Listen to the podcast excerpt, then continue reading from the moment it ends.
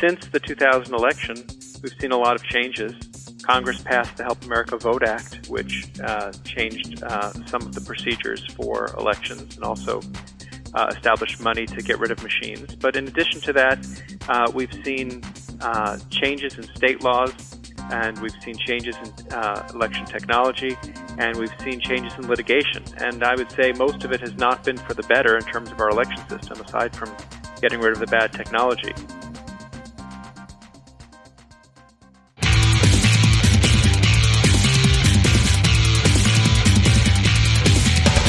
This is Lawyer to Lawyer, the award-winning legal podcast with J. Craig Williams and Robert Ambrogi.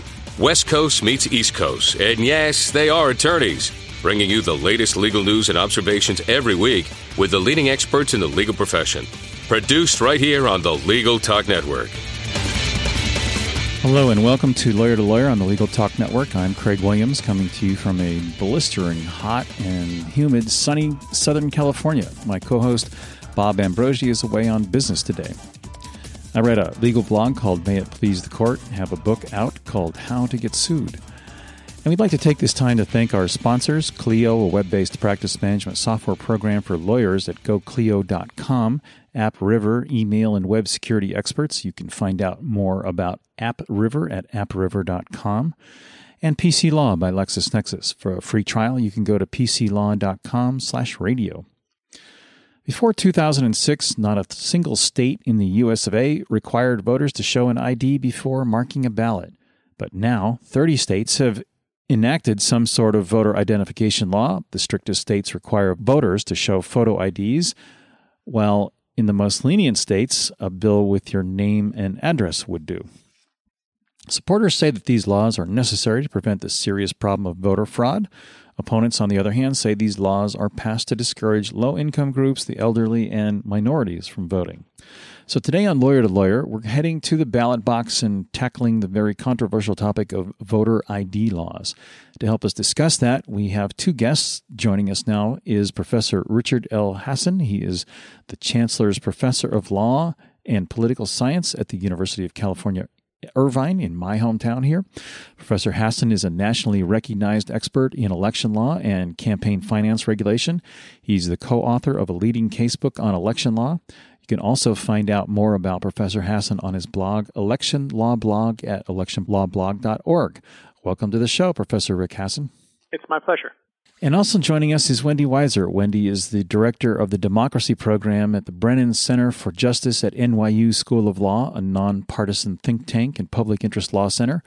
Wendy founded and directed the center's Voting Rights and Elections Project, coordinating litigation, research, advocacy efforts to enhance political participation and prevent voter disenfranchisement across the country. Her work and the work she directed protected the voting rights of hundreds of thousands of citizens in two thousand six, two thousand eight, and again in two thousand ten. Welcome, Wendy Weiser. Thank you for having me. Well, Rick, let's start with you. Back when uh, I was in law school, uh, way before two thousand six, there were virtually no voter I D laws, uh, some that were on the books but had gone their way out. But now more than half the states have some sort of law. Why is there such a dramatic change? Well, we've seen dramatic shifts in how our elections are conducted since uh, the two thousand election. You may remember in two thousand, we had our presidential election go into overtime, and eventually the Supreme Court had to step in in the Bush versus Gore case, as it wasn't clear whether uh, George W. Bush or Al Gore had won Florida. Since the two thousand election, we've seen a lot of changes. Congress passed the Help America Vote Act, which uh, changed uh, some of the procedures for elections and also Uh, established money to get rid of machines. But in addition to that, uh, we've seen uh, changes in state laws, and we've seen changes in uh, election technology, and we've seen changes in litigation. And I would say most of it has not been for the better in terms of our election system, aside from getting rid of the bad technology. And one of the things we've seen, besides a doubling in the, of the amount of litigation uh, since two thousand, is that uh, states have begun passing election laws on uh, mostly on partisan uh, divides. So in every state except for Rhode Island that's passed a voter I D law, it's been passed almost exclusively with Republican votes and opposed almost exclusively with Democratic votes. And so this has become caught up in what I call the voting wars between the parties, uh, where uh, the these laws are being passed not just uh, or not with an eye on uh, what's best election practice, but with what might help one political party or another uh, do better in close elections. And Wendy, what what are the um, how does supporters? I mean, I realize you may not be a supporter, but how do supporters defend these laws? Well, um, I, I do want to differentiate between two kinds of voter I D laws. Um, you know, every state in the country requires some form of I D from at least um, some categories of their voters, um, and everybody requires voters to um, demonstrate that they are who they say they are. Um, what we've seen in recent years, and um, especially this past year, are um, highly restrictive voter I D laws that limit the forms of I Ds that citizens can produce to a very narrow list of government-issued photo I Ds, and that uh, offer no alternative way for those voters to identify themselves and, and vote on Election Day. And so and that's really the movement that's been um, highly um, controversial.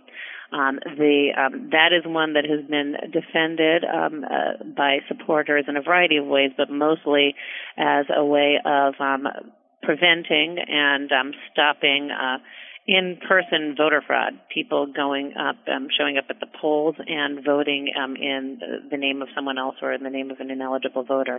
Um, so that that is what it's defended um, on basis. Um, we at the Brennan Center, and um, and we're not the only ones who've done this work, have done a, a fair amount of work um, documenting uh, uh, or uh, the absence of in-person voter fraud.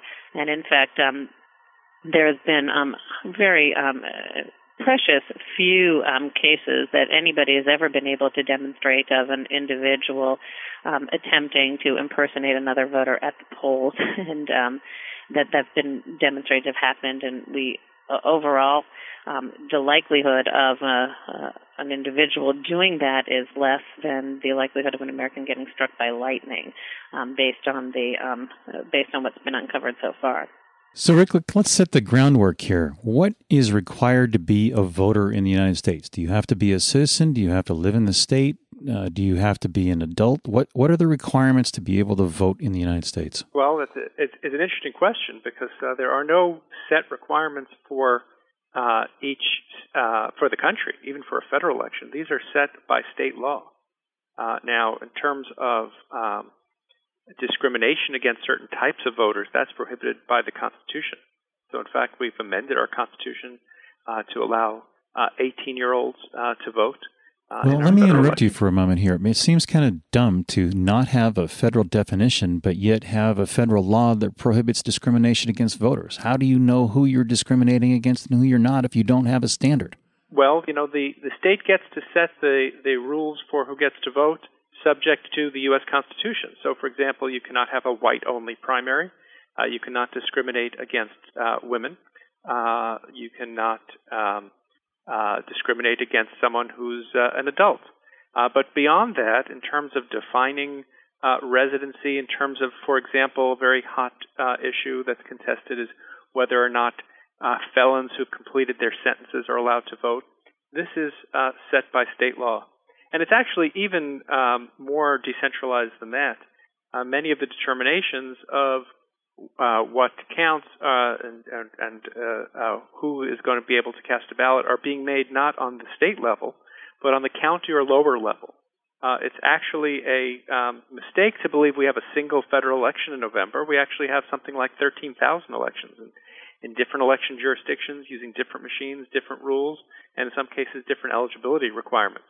In the um, Pennsylvania voter identification trial, which uh, just concluded and we're waiting for a ruling, uh, it turns out that the, the law gives lots of uh, flexibility to local officials to decide what forms of I D might be okay, who counts as an indigent, and there's actually at least one Democratic election official who said that if the, if the law is upheld by the courts, he's not going to enforce it. So we have lots of decentralization and disagreements about who should be allowed to vote, and that, of course, runs the risk of partisan manip- manipulation of the process to either include more voters or exclude them.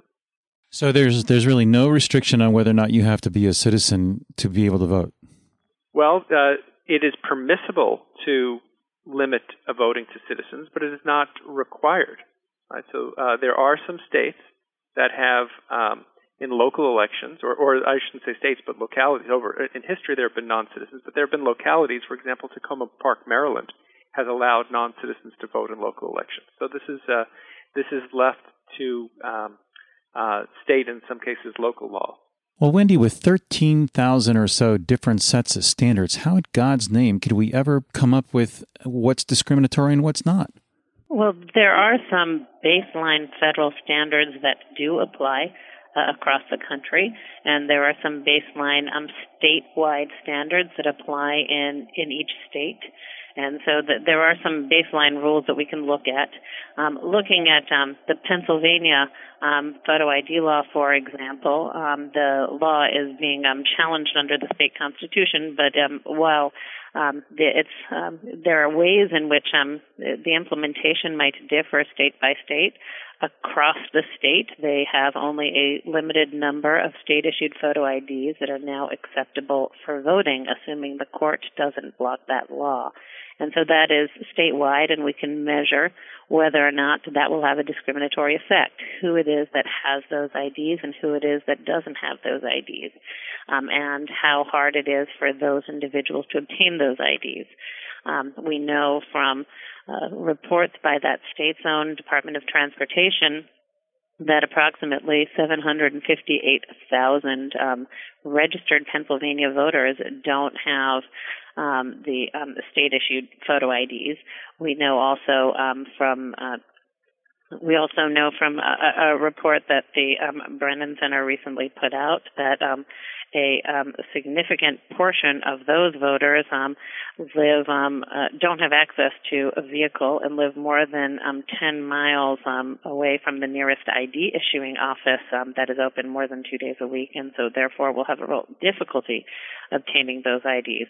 And so while that um, it might be more difficult in states that um, make it even uh, in counties that are Um, making it um, uh, harder for people to demonstrate that they are indigent and are entitled to um, uh, assistance in obtaining those I Ds. Um, I, I think that we, we have enough information to see that this law is going to um, significantly harm um, some groups more than others, and in this case, um, uh, as it turns out, um, African Americans are going to be especially, or have it especially, or especially less likely to have the I Ds.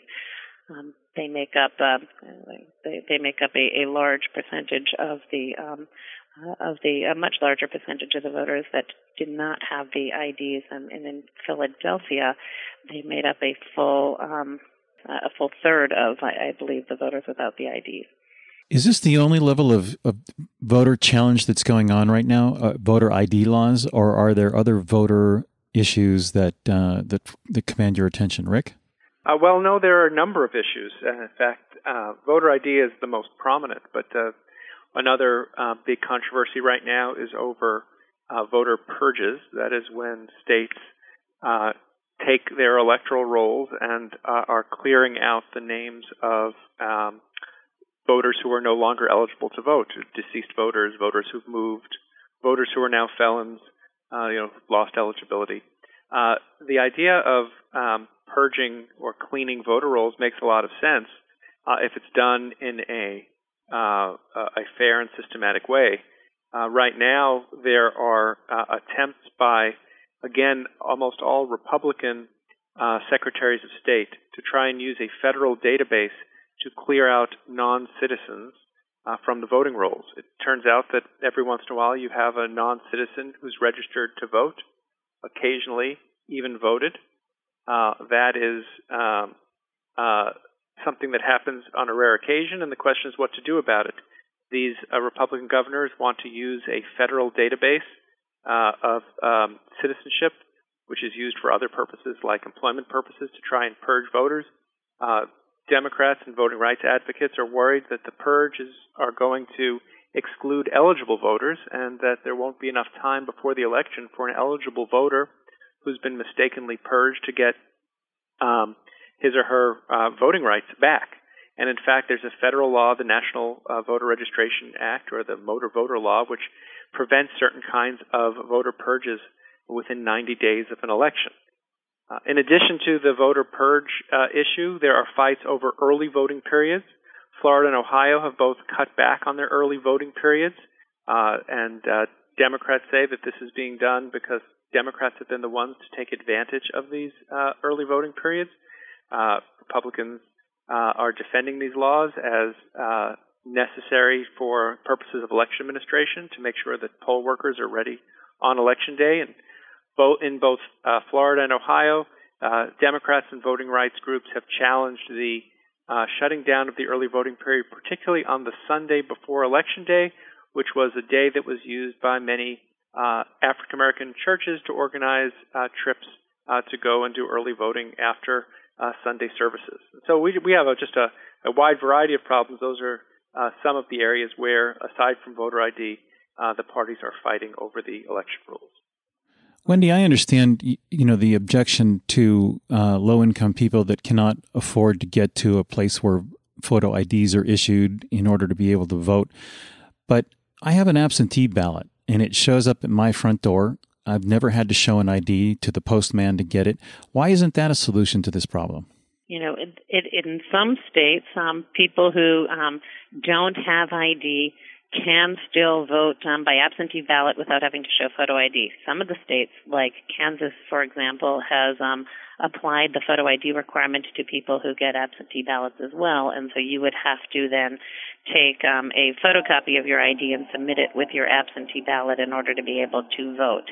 Um, not every state makes it, um, has no excuse absentee balloting, meaning that no, not every, in every state, not everybody is eligible to cast an absentee ballot. You need to meet a state um, pre-approved reason.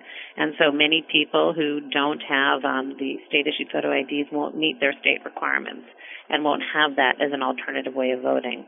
That said, people like to vote at their polling places. They like to join with their fellow community members and participate in the important civic ritual of voting, and that would be foreclosed to them.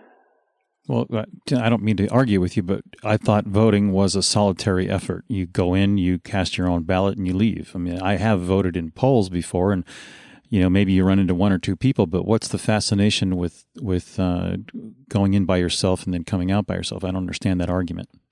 Well, um, people do like to um, uh, participate, ha- have equal access to all of the methods of voting.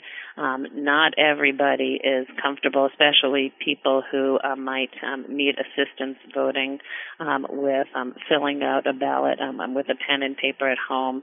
Um, people, some people um, don't have as equal access to the mail or have mail problems and would like to be able to vote um, using a polling place. That said, the absentee balloting, as I mentioned before, is not an option that's available to everybody in all the and what, states. What kind of numbers are we talking about? What type, what level of disenfranchisement are you citing here? You know, it, it's hard to tell how many people are going to be disenfranchised. What we have a lot of information about is um, how many people don't have these kinds of state-issue photo I Ds. So we know that um, nationally, roughly um, eleven percent of eligible um, voting eligible Americans um, or, um, don't have um, state-issued photo I Ds that would be accepted under the laws that um, um, uh, several states have, have just um, passed this year um, for voting.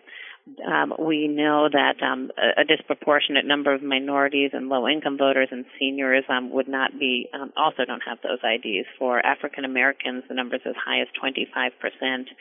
Um, for seniors, it's eighteen percent. So we, we can measure that. Um, there, the best available evidence suggests that um, these laws do depress turnout, but they haven't been in effect long enough to be able to really measure what their um, actual effect on the election is going to be overall. But what we do know is that there are very large numbers of eligible American citizens who um, now cannot, who would now not be able to vote unless they are able to overcome this hurdle. And for many of them, they won't be able to. Of the percentages that you cited, since, for example, the eleven percent figure that you cited, what percentage of those people wouldn't vote anyway? I mean, there are a great number of us who are uh, registered to vote, and we get voter percentage turnouts in the twenty percent range that determine our elections. So given that that turnout level is so small among voters who are registered, what would the turnout be of the eleven percent or so that that don't have the uh, photo I Ds that you're talking about? Is that the same percentage where you get about a fifth of the people that would actually vote? So you're really talking about two or three percent? Well, if we're looking in um, the, I mean, nationally, our turnout rate is not a, a fifth. Um, there are some local elections or primary elections where that's the turnout rate. Um, in um, presidential elections, it gets as high as about sixty percent. Um, among registered voters, it's much higher than that. Um, in, uh, when we look at um, the numbers from Pennsylvania that I mentioned, um, the the state's own figure suggested that it was nine percent of registered voters, not just eligible voters, that didn't have the state-issued photo I D. So we're not only looking at people who haven't participated before. Um, but every year, um, in every federal election, a significant number of people who participate in that election are people who've never voted before. It's roughly about, um, it's, it's more than ten percent of the people who participate in each federal election have not participated before. They're, they're new voters. Um, people get motivated at different times, and just because they're not longtime voters does not mean that they should not um, be able to vote and should not have access to the franchise when they are so motivated. You know, we do have the right to vote. We also have the right to sit out an election if we so choose. Great. Uh, it's time for us to take a short break. We'll have much more on voting rights when Lawyer to Lawyer returns right after this.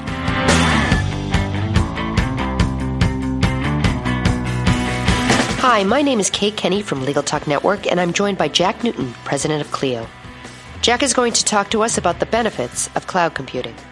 Now, what do you think the single biggest benefit to cloud computing is? In talking to our customers recently uh, about that very question, I was surprised with what came back with as, as a really resounding response, and, and that was that it's the convenience and the freedom that cloud computing affords them. The ability to get their work done from anywhere, whether it's at their office, at the courthouse, at home, or even if they're on vacation, they're able to get their work done where and when they need to get it done. Uh, the mobile aspect of things is also increasingly important. Well, with cloud-based software, you can access your data and software from your iPhone or your iPad, uh, your BlackBerry, uh, and other mobile devices. So for the uh, lawyers that are on the move, which is an increasing uh, proportion of lawyers, that's a, a really key benefit as well. We've been talking to Jack Newton, president of Clio. Thank you so much, Jack. Thank you. And if anyone wants additional information on Clio, they can feel free to visit w w w dot go clio dot com. That's G O C L I O dot com.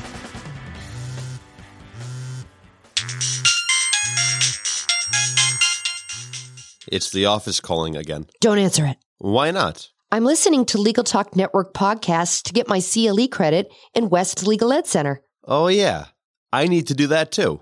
Where do I find them? It's easy. Just go to legal talk network dot com and pick a program for C L E, click on it, and start listening. Or go to west legal ed center dot com and choose from any of the Legal Talk Network programs available for C L E. That's perfect. The office can wait. Tired of all the headaches of running your law firm? Want to spend your time doing what really matters? Then you need P C Law. P C Law from LexisNexis is the legal industry's best-selling matter, billing, and accounting software. It has never been easier to manage your law firm and serve your clients. Get back to doing what matters to you.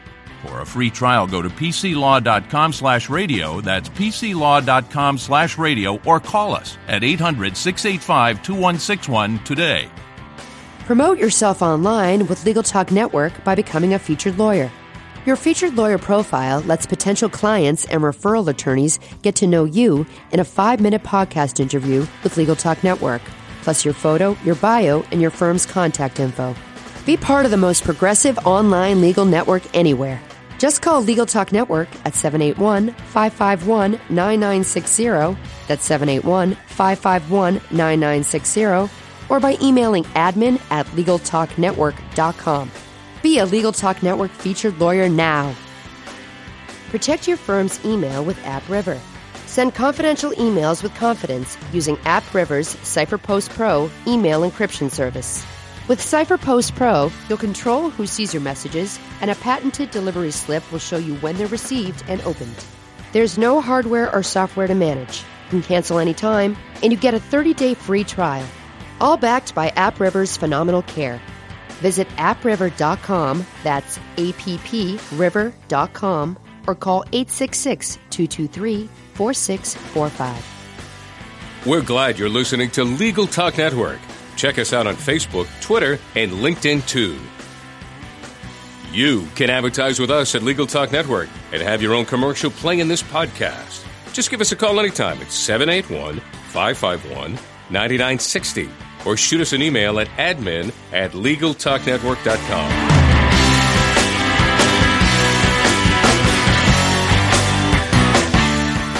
Welcome back to Lawyer to Lawyer on the Legal Talk Network. We're talking voting rights with Professor Rick Hasen from the University of California, Irvine, and Wendy Weiser, the Director of the Democracy Program at the Brennan Center for Justice at N Y U's School of Law. Let's get back to our conversation now. Rick, uh, you know, Attorney General Eric Holder has compared these voter I D laws to a poll tax. Is he right with that comparison? I think that that is um, it, it is uh, language that is quite provocative. And uh, uh, I, there's a debate as to whether or not these laws are equivalent to a poll tax. With a poll tax, of course, you actually have to pay money uh, in order to be uh, able to vote. And uh, these were used in a racially discriminatory fashion in the South. It's, it's much along the lines of the claims that are sometimes being made on the left that these new voter I D laws are, are the, the new Jim Crow. You may have heard that expression. Uh, I think that so long as the Um, voter uh, I D requirement is put in place in a uh, way that allows indigent voters to be able to cast a ballot without the I D, uh, and that's done in a reasonable way, then I think that the comparison to a poll tax is, is overstated. Uh, that said, if you're a poor person and you um, don't have, say, the twenty dollars that you would need to be able to get a birth certificate, which would be required to get the I D, if you're in a state like Indiana and you want to cast a ballot, you're only allowed to cast a provisional ballot, and that ballot will only count if you go to the county seat, which is not where you uh, voted, but in the county at your own expense, uh, and file a declaration of indigency. And you'd have to do this after each election. Something like that looks to me much closer to a poll tax. You need to make it so that someone who is too poor to be able to afford the documentation for photo I D Uh, to be able to vote. And states differ uh, on how they handle uh, the question of indigency and voter and, and photo I D. You know, uh, what I'm hearing is, uh, is, you know, on the one hand, legitimate in the standpoint that there are people that have difficulty obtaining these, these uh, I Ds. But on the other hand, I think, well, just about every government service that you show up and ask for, you're required to show an I D. I mean, I show up at the D M V, I show up with an I D. I show up at the Social Security office, I show up with an I D. I show up to get a passport, I show up with an I D. Practically every government uh, involvement that I have, in, you know, requires me first to show a driver's license or some form of photo I D. Why is it unreasonable to extend that to voting when it's just like another government service? It's just sure, a right well, like every other right I've got. I think there are a few answers. One is that not every I D is going to count as acceptable under a state law. So, for example, under the Texas law, which is currently on hold as being considered by a court in Washington, D C, uh, a, if you have a student um, I D, you're a college student, uh, your I D does not uh, count. You can't use that. But if you have a concealed carry permit for your gun, does count. That looks like a choice that uh, was made by the Republican legislature to try and make it easier for certain groups of voters to vote and uh, harder for others, including voters who are likely to vote uh, Democratic. Uh, the other thing is, uh, if you talk about people who don't have I D, uh, th- these are often going to be very poor people, people who live in urban areas who don't have a driver's license, uh, maybe people who have the hardest time negotiating their way through uh, the uh, the system, the way uh, it is easy for you and for me to do. And so those people who are the most vulnerable, the ones who don't have the I D and are going to face the greatest uh, chance of disenfranchisement. And finally, if, if uh, uh, you know, the question is, what's the benefit? All right, so we're going to impose a cost, I think probably a marginal cost. I think there are probably many fewer people than some Democrats uh, and those on the left claim who are not going to have the I D. But we're going to impose some cost on some number of people who will not be able to vote. You have to ask why. And it turns out, as Wendy said, Uh, the only kind of fraud that a voter I D law can prevent is impersonation fraud, and that happens almost never. Uh, in my study for my new book, The Voting Wars, I, I looked back over a generation, couldn't find a single election where uh, impersonation fraud could have made a difference. In contrast to absentee ballot fraud, uh, where where uh, absentee ballots are bought and sold or they're uh, intercepted from mailboxes or miscounted by election officials. That happens all the time. And a voter I D law does nothing to prevent that, and yet we don't take steps to prevent the use of absentee ballots, despite the much greater danger of fraud. So if you do a cost-benefit analysis, there's a very, it's very hard to make an argument as to why a restrictive voter I D law would be uh, justified. Um, we have just a couple more minutes left in our program, so it's uh, about time to wrap up and get your final thoughts along with your contact information. And Wendy, let's toss it over to you. Well, um, I do want to um, respond briefly to the point that um, you, you do need I Ds um, to navigate um, other parts of your day-to-day life, and that is true for some of us, and it's not true for all of us.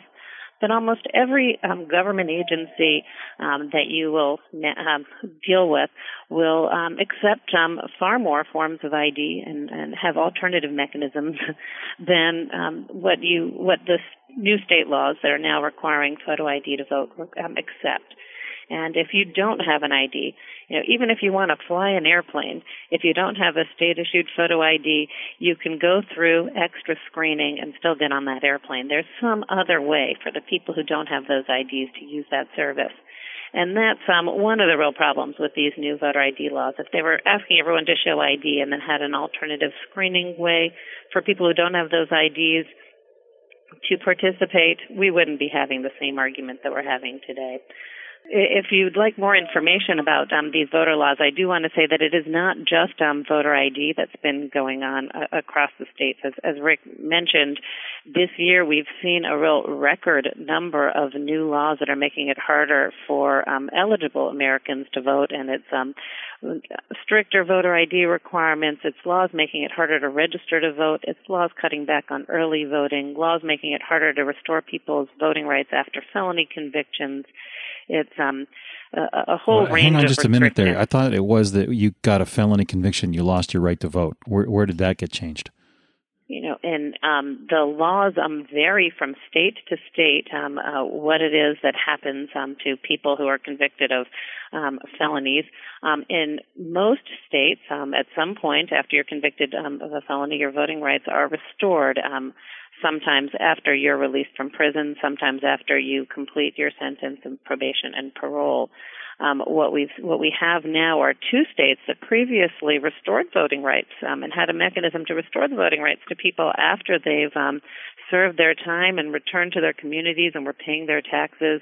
Um, they eliminated that mechanism by and large, and now have um, they now permanently disenfranchise people who've ever been convicted of a felony. That is um, that is uh, goes against the trend that we've seen for many years of states um, uh, in restoring voting rights to people once they've returned to their communities. So that's been an abrupt shift as well, and it's going to affect a lot of people. That's going to in Florida there are close to a million people now who are uh, essentially permanently disenfranchised, even though they live in the community and otherwise um, pay taxes, um, send their children to schools. Um, and that has now been, and that was an abrupt shift. Previously, they could get their voting rights restored. Great. And if our listeners would like to reach out to you, Wendy, how can they get a hold of you?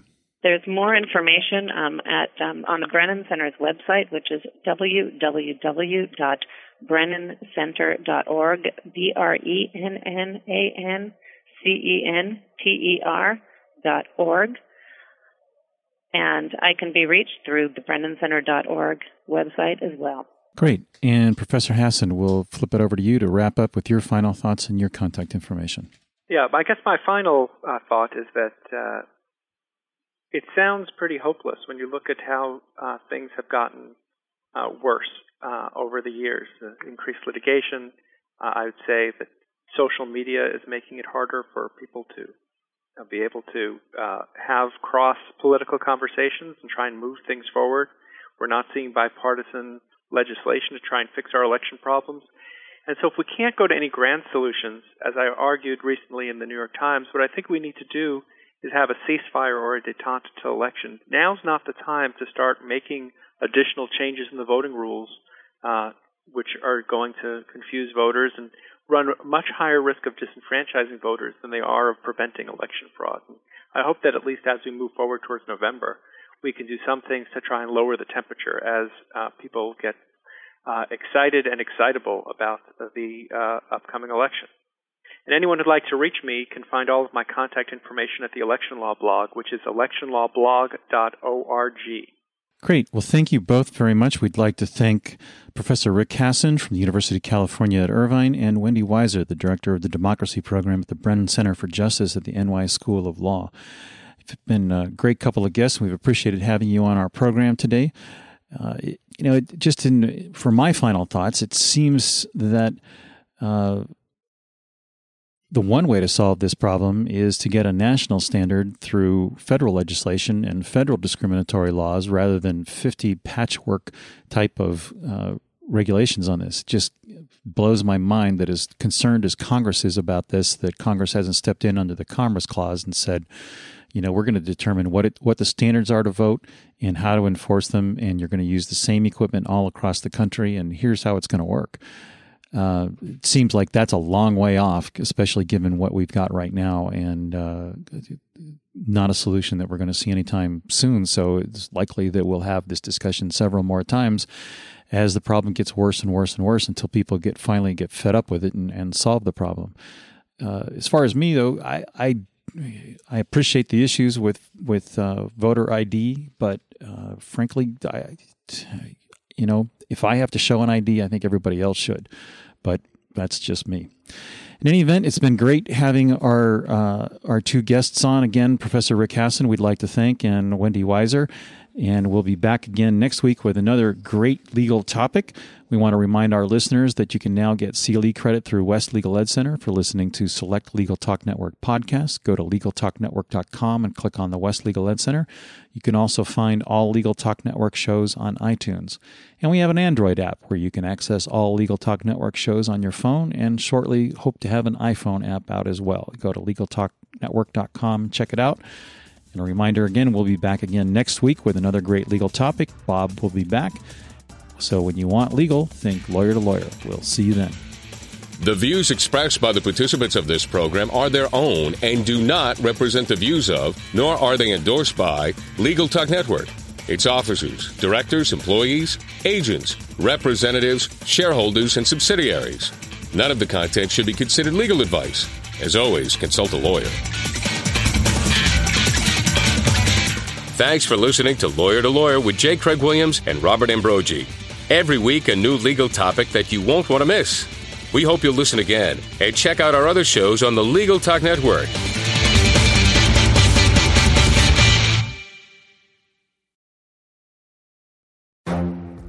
The Lunch Hour Legal Marketing Podcast, your resource for the tips and tactical advice you need to grow your business. Plus, keep up with the news and commentary you crave to stay one step ahead. It's hosted by me, Guy Sakalakis. And me, Conrad Somm. Every other week, we break down the issues holding back your marketing strategy and talk about the changes you need to be prepared for. Check out the Lunch Hour Legal Marketing Podcast wherever you get your podcasts or on YouTube.